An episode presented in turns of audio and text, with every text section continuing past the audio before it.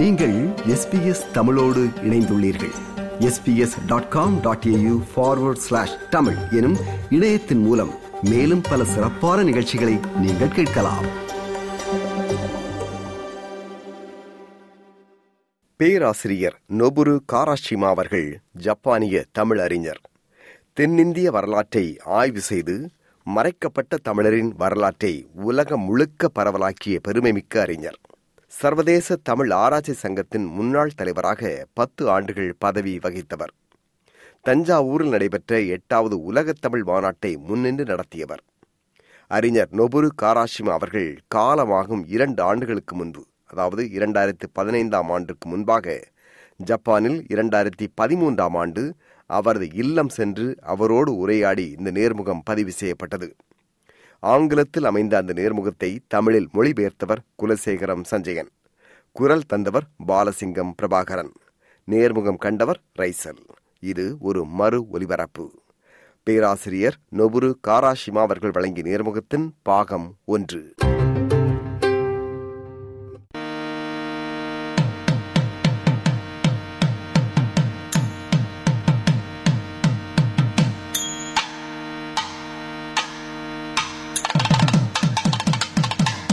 கடலுக்குள் இருக்கும் முத்தின் பெருமையும் மதிப்பும் அதனை சுற்றி நீந்திக் கொண்டிருக்கும் மீன்களுக்கு தெரிவதில்லை. அதுபோலவே தமிழ் மொழியின் தன்மையும் அதன் தொன்மையும் நமது முன்னோர் தமிழர்கள் வாழ்ந்த நாகரிகமான வாழ்க்கையின் மகத்துவமும் நமக்கு புரிவதில்லை. தமிழர் பண்பாடு வாழ்க்கை முறை மிகவும் உன்னதமானது என்று பிற வெளிநாட்டு அறிஞர்கள் நமக்கு சொல்ல வேண்டியுள்ளது. அப்படி இந்தியாவில் திராவிடர்கள் வாழும் தென்னிந்தியாவில் தமிழ் மக்கள் அப்போது எப்படி மேம்பட்ட வாழ்வை வாழ்ந்து வந்தார்கள் என்று வியந்து பார்த்தவர் பேராசிரியர் நொபுரு காராஷிமா அவர்கள். எண்பது வயதாகும் பேராசிரியர் காராஷிமா கடந்த சுமார் ஐம்பது ஆண்டுகளாக தமிழர்களின் வாழ்வியல் குறித்து தொல்லியல் தகவலின் அடிப்படையில் குறிப்பாக கல்வெட்டுகளின் அடிப்படையில் பல ஆராய்ச்சிகளை செய்து வருகின்றவர் பல கட்டுரைகளையும் நூற்களையும் வடித்தவர். பேராசிரியர் காராஷிமா அவர்கள் ஜப்பானின் புகழ்பெற்ற பல்கலைக்கழகங்களான டோக்கியோ பல்கலைக்கழகம் டைஷோ பல்கலைக்கழகம் இவைகளில் இன்றும் புரொஃபசர் எமிரட்ஸ் ஆக கல்வி பணியாற்றுகிறார். இந்திய கல்வெட்டு ஆய்வுக் கழக தலைவராக திகழும் பேராசிரியர் காராஷிமா உலக தமிழ் மாநாட்டை நடத்தி வரும் சர்வதேச தமிழ் ஆய்வு அமைப்பின் தலைவராக இருபத்தி ஒரு ஆண்டு காலம் பதவி வகித்து இரண்டாயிரத்தி பத்தாம் ஆண்டு அந்த பதவியிலிருந்து விலகியவர். பேராசிரியர் காராஷிமா அவர்களை நேர்முகம் காண வேண்டும் என்ற நமது எண்ணம் பல ஆண்டுகளாக பலன் தரவில்லை.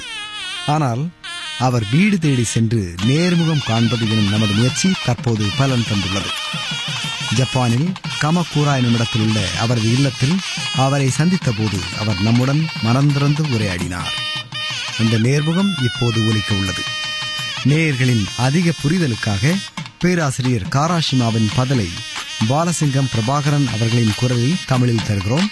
பேராசிரியர் காராஷிமாவின் கருத்துக்களை எளிய தமிழில் மொழிபெயர்த்தவர் குலசேகரன் சஞ்சயன்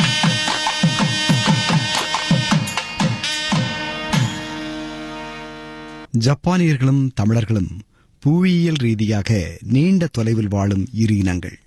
ஆனால் பேராசிரியர் காராஷிமா அவர்களுக்கு இந்தியா குறித்து ஆய்வு செய்ய வேண்டும் அதிலும் தமிழ் மக்கள் குறித்து ஆய்வு செய்ய வேண்டும் என்ற ஆசை ஏன் வந்தது?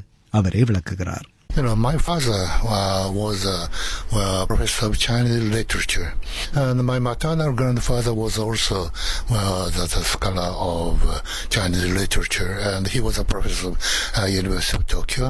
என்னுடைய அப்பா சீன இலக்கிய பேராசிரியர் என் தாய் வழிபாட்டினாரும் சீன இலக்கிய பேராசிரியர் டோக்கியோ பல்கலைக்கழகத்திலே அவர் பணியாற்றினார் எனது தகப்பனார் என்னுடைய தாய் வழி பாட்டினாரின் சீடன் அந்த வழியில் பார்த்தால் நானும் எனது மூதாதையர் போல சீன இலக்கியத்தில் தான் தேர்ச்சி பெற்றிருக்க வேண்டும். ஆனால் நான் அதை விரும்பவில்லை. என்னுடைய அப்பாவைப் போலவோ பாட்டனாரைப் போலவோ நான் வர விரும்பவில்லை. சீனாவுக்கு பதிலாக நான் இந்தியாவை தெரிவு செய்தேன். இலக்கியத்துக்கு பதிலாக சரித்திரத்தை தெரிவு செய்தேன். எனவேதான் நான் இந்திய வரலாற்றில் தெற்காசிய வரலாற்றில் சிறப்பு தேர்ச்சி பெற்றேன் History I changed, so I became a specialist on Indian history, South Asian history instead of Chinese literature. இந்த வகையில் ஜப்பானை பொறுத்தவரை திராவிட கலாச்சாரம் பற்றி நன்கு அறிந்த மாபெரும் கல்வியாளர் பேராசிரியர் காராஷிமா மட்டுமே Well, in Japan is a Buddhist country, so Japan ஒரு பௌத்த நாடு சமஸ்கிருத மரபு இந்திய தத்துவம் இந்திய பௌத்தம் என்பது பற்றி பரவலான அறிவிருந்தது ஆனால் எனக்கு முன் தென்னிந்திய சரித்திரம் பற்றி யாரும் ஜப்பானில் படிக்கவில்லை ஆகையால் ஜப்பானில் தென்னிந்திய திராவிட கலாச்சாரம் பற்றி அறிந்த விற்பனர்கள் யாரும் கூட இருக்கவில்லை எனவேதான் நான் அந்த துறையை தேர்ந்தெடுத்தேன் no scholars. So that is why I selected uh, the, the, South Indian. பொதுவாகவே மேற்கத்தியர்கள் குறித்த உயர்வான எண்ணம் பலரிடம் காணப்படலாம் ஆனால் பேராசிரியர் காராஷிம் அவர்களுக்கு மேற்கத்தியர்கள் குறிப்பாக அமெரிக்கர் பற்றிய எண்ணம் ஒரு நீங்காத வடு அந்த வடுவின் பின்னணியை அவர் நம்முடன் பகிர்ந்து கொள்கிறார் Uh, when uh, there is a World War II that is uh, ended, I was last stage sixth year of the elementary school, small child. Uh, um, இரண்டாம் உலகப் போர் முடிவடைந்த பொழுது நான் ஆறாம் வகுப்பில் படித்துக் கொண்டிருந்தேன். சிறுவன் என்று சொல்லுங்களேன். போரின் பொழுது எமது வீடு தீக்கிரையாகியது. நாங்கள் எல்லோரும் மயிரிழையில் உயிர் தப்பினோம். குண்டடிப்பட்டது நானும் சிறிது காயப்பட்டேன். போர் சரிதியாக நின்றது. எமது ஜப்பானிய சமூகமும் திடீர் மாற்றங்களை கண்டது. நாங்கள் காமக்கூரா என்ற நகரத்திலே எமது புது வாழ்க்கையை தொடங்கினோம். போர் முடிவடைந்த பின் பல அமெரிக்க ராணுவத்தினர் ஜப்பானுக்கு வந்திருந்தார்கள். இந்த காமக்கூரா நகரிலும் அமெரிக்கர்கள் வந்திருந்தார்கள். இது ஒரு பிரபலமான நகரம். அமெரிக்க ராணுவத்தினர் மிகவும் லாவகமாக ஊருக்குள் திரிவார்கள். சில சமயங்களில் அராஜகமாகவும் நடப்பார்கள். இது எனக்கு மிகவும் புதிய அனுபவமாக இருந்தது. இவர்கள் யார் என்று நான் நினைப்பதுண்டு. ஒரு சமயம் நானும் எனது மூத்த அக்காவும் டோக்கியோவுக்கு போக வேண்டிய தேவை ஒன்று இருந்தது. என் அக்கா என்னை விட நான்கு வயது மூத்தவர். நாங்கள் இருவரும் புகைவண்டி மூலம் காமக்குராவிலிருந்து டோக்கியோ போவதாக இருந்தது. அந்த காலத்தில் புகைவண்டி சேவை சிறப்பாக இருக்கவில்லை. மிகவும் நெருக்கமானதாக இருக்கும். சில சமயங்களில் கதவுகள் ஊடாக ஏறவோ இறங்கவோ முடியாத அளவு கூட்டம் அதிகமாக இருக்கும். எமது தாயார் தனது இரு சிறுவர்கள் தனியாக டோக்கியோ செல்வது பற்றி சற்று கவலைப்பட்டார். எனவே நமக்கு இரண்டாம் வகுப்பில் பயணம் செய்வதற்கு பணம் கொடுத்திருந்தார். அந்த புகைவண்டியில் முதலாம் வகுப்பு இல்லை. நாம் இருவரும் காமக்குரா புகையிரத நிலையத்திலிருந்து நிலையத்துக்கு சென்று புகைவண்டியில் ஏறுவதற்கு தயாராக இருந்தோம். புகைவண்டியில் கூட்ட நெரிசல் மிகவும் அதிகமாக இருந்தது. நாங்கள் முண்டியடித்துக் கொண்டுதான் ஏற வேண்டியிருந்தது. இரண்டாம் வகுப்பு வண்டி கூட மிகவும் கூட்ட நெரிசலுடன் இருந்தது. வண்டி புறப்பட தயாராகும் வேளை ஒரு கை என்னை வெளியே தள்ளுவதற்காக முயற்சி செய்தது. அதை யார் செய்தார்கள் என்பதை என்னால் பார்க்க முடியவில்லை. நான் சிறுவனாக இருந்தேன். கூட்டமும் அதிகமாக இருந்தது. எனக்கு அந்த கையின் சொந்தக்காரரின் முகத்தை பார்க்க முடியவில்லை. ஆனால் அது ஒரு வெள்ளை கை. எம்மை போல மஞ்சள் நிற கை அல்ல அது அது என்னை வெளியே தள்ள முயற்சி செய்தது. நான் அப்பொழுது என்ன நினைத்தேன் என்றால் ஒரு அமெரிக்க ராணுவ சிப்பாய்க்கு கூட்ட நெரிசல் பிடிக்கவில்லை. எனவே இந்த சிறிய பையனை வெளியே தள்ளிவிட வேண்டும் என்று நினைத்திருக்க வேண்டும். அப்படித்தான் நான் நினைத்தேன். அந்த பயங்கரமான அனுபவத்தை என்னால் இன்று வரை மறக்க முடியவில்லை. Very so that experience I didn't forget even still now. தென்னிந்திய மொழிகள் தமிழ் கனடா தெலுங்கு மலையாளம். இம்மொழிகளில் தமிழ் மொழிதான் தொன்மையானது சந்தேகமே இல்லை என்கிறார் பேராசிரியர் Karashima Among you know Dravidian, uh, of course you know the திராவிடர்களிடையே தமிழ் கன்னடா தெலுங்கு மலையாளம் ஆகிய மொழிகள் உள்ளன. மலையாளம் ஒன்பதாம் பத்தாம் நூற்றாண்டில் தான் இன அடையாளம் பெற்றது. எனவே திராவிட மொழிகளில் தமிழ்தான் மிகவும் தொன்மையானது. தமிழில் தான் அதிகமான சரித்திர ஆதாரங்கள் இருக்கிறது. அதனால்தான் நான் தமிழர் வரலாற்றை குறிப்பாக ஒன்பதாம் நூற்றாண்டிலிருந்து பதிமூன்றாம் நூற்றாண்டு சோழ வரலாற்றில் ஆர்வம் கொண்டேன். I was interested in medieval period, so Chola period from the 9th century to 13th century. சாதி என்பது ஏதோ நாமே கண்டுபிடித்து நம்மை பிரித்து கொண்ட ஒன்று என்று நாம் நினைத்தால் அது தவறு. சாதியம் என்பது தமிழர்கள் தங்களுக்கிடையே ஏற்படுத்திக் கொண்ட ஒன்றல்ல. மாறாக சாதி தமிழர்கள் மத்தியில் புகுத்தப்பட்ட ஒன்று. ஆனால் அதற்காக தாழ்த்தப்பட்டவர்கள் ஒன்றும் சும்மா இருந்து விடவில்லை. அவர்கள் அடங்கி ஒடுங்கி இருந்து விடவில்லை எதிர்த்து கிளம்பினார்கள் என்பதே தமிழரின் வரலாறு என்கிறார் பேராசிரியர் Karashima Well, generally speaking, I think that is true. You know, that is uh, so. Uh, it was introduced, of course, in Shanga period also some influence. You know, caste system.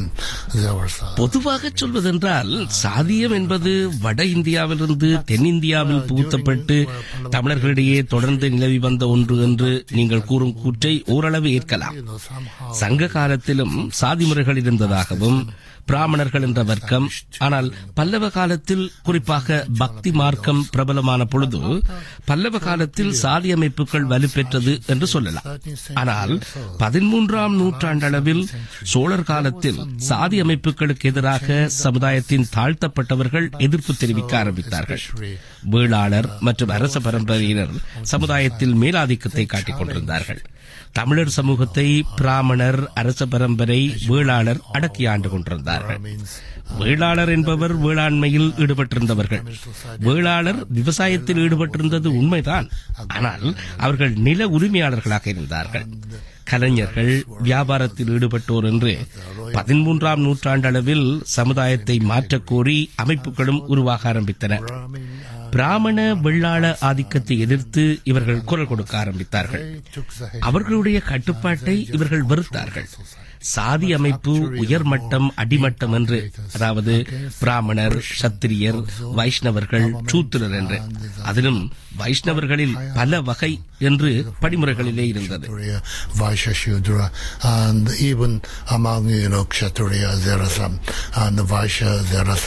In case of Shudra, there are so many. Uh, there is the sections and some such hierarchical arranged. காலங்கள் மாறின காட்சி மாறவில்லை. சாம்ராஜ்யங்கள் மாறின சரித்திரம் மாறவில்லை. அதோடு மாறாத ஒன்று சாதி.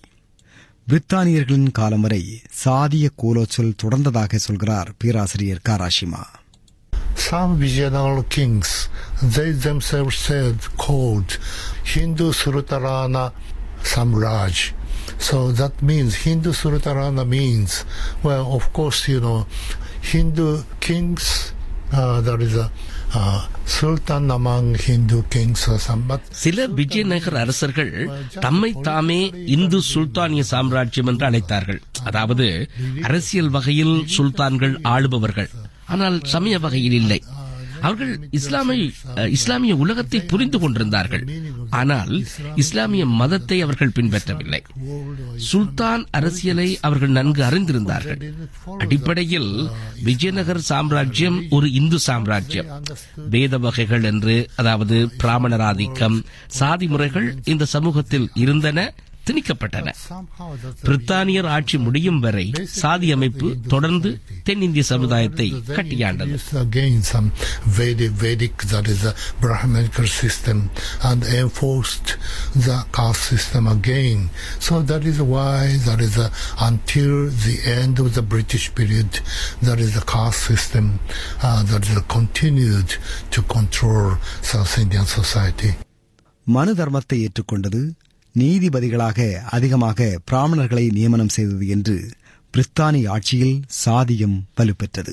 During British period, I think caste system was uh, rather strengthened. பிரித்தானியர் ஆட்சியிலே சாதி அமைப்பு மிகவும் வலுப்பெற்றிருந்தது என்றுதான் சொல்ல வேண்டும். நீதிபதிகளாக பல பிராமணர்கள் நியமிக்கப்பட்டிருந்தார்கள். பிரித்தானிய ஆட்சியிலே அவர்கள் ஒரு புராதன இந்து முறை மனுஸ்மிருதி என்று ஒரு ஆதியான இந்து வழிவகைகளை பிரபலப்படுத்தினார்கள். பிரித்தானியர்களும் அதை ஏற்றுக்கொண்டார்கள். ஆகவே பிரித்தானியர் காலத்தில் சாதி முறைகள் வலுப்பெற்றது என்றுதான் சொல்ல வேண்டும்.